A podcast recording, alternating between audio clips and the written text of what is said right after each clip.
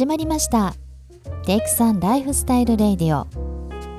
私千里がお届けしてまいります。このラジオを聴いてくださっている皆さんこんばんは。テイクさんの千里です。今年は東京で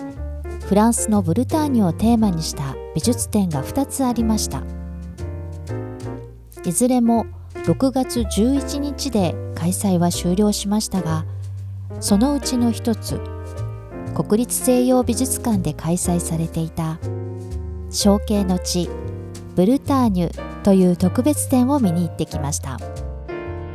19世紀後半から20世紀初めにかけてブルターニュを訪れた画家たちが描いた作品。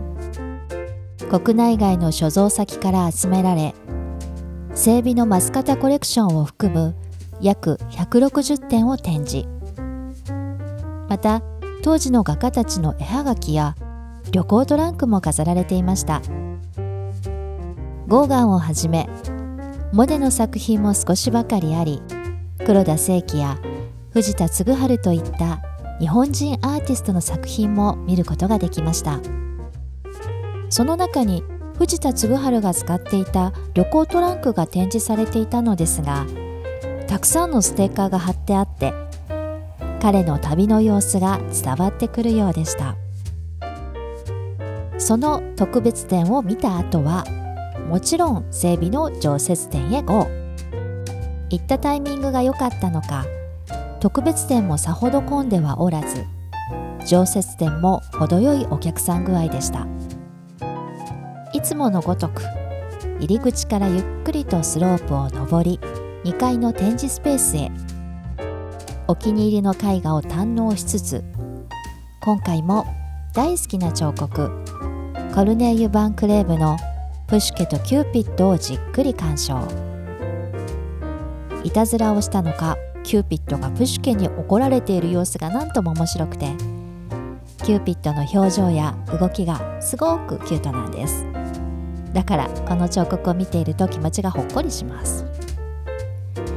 そんな風に本館を巡って続いて別館へ。別館に入って割と最初の方に飾ってあるのがテオドール・シャセリオのアクタイオンに驚くディアナです。この絵画も何度見ても楽しい。慌てふためく女神ディアナとニンフたちの心の中のセリフを毎回想像するのが楽しみなんです。そしてアクタイオンに驚くディアナを過ぎてルノワールモネと堪能し1階の展示室へ。ここにはフランク・ブラングウィンの手による松方氏の肖像画をはじめゴーガンセザンヌボナールドンゲンピサロピカソブラマンクミロデュフィー藤田嗣治といった画家の絵が飾られています。その中にゴッホの「バラ」という作品があるんですがこの絵も大好きでいつもたっぷりめでております。この日も誰もいないことをいいことに絵の前を陣取っていました。すると制服を着た高校生らしき男子3人組が私の後ろに立った気配がしましてあこの絵見たいんだなと思って少し横にずれるとそのうちの一人が絵の作者と題名に目を移した模様。そして「えこれゴッホが描いたんだって。ゴッホってひまわり以外の花の絵も描いてるんだね」と他の2人に話しかけていました。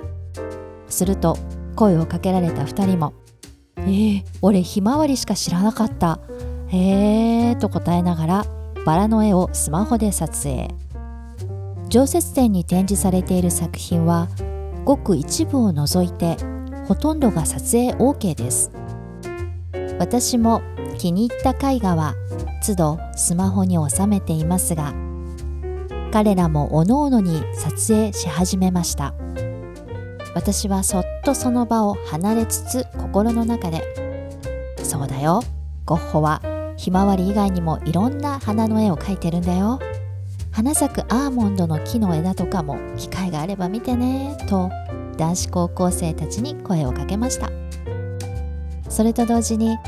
こんな風にゴッホの他の絵にも興味を持ってくれてさらには絵画そのものに興味を示してくれたらいいなと思った次第です。きっと彼らは修学旅行で上野を訪れてグループ学習の一環で整備を見学しに来たのではないかと思います。銀座線の上野駅から美術館目指して歩いていると西洋美術館の向かい手にある東京文化会館前の広場に修学旅行とおぼしき団体がクラスごとに整列をして座っていました。引率の先生方の姿もあったのでその後それぞれに分かれて行動したんでしょうね。上野は美術館や博物館歴史的建造物がたくさんあるので修学旅行先としてはうってつけだろうなと先生たちの目線で考えちゃいましたが自分が高校生で美術に興味がなかったら楽しくないでしょうね。でもその男子学生たちは、まあ、決して美術が好きなわけではないだろうけど素直に興味を持って感心したんだろうなと思いました。青年よ大志を抱け。ではありませんが是非素敵な体験をたくさんしてほしいと思います。その時にはピンとこなかったとしても年を重ねてもしかしたら30年後に開眼するかもしれないからです。なんてちょっとした老婆心でしたね。らしからず。ということで今日はここまで。それではオーバー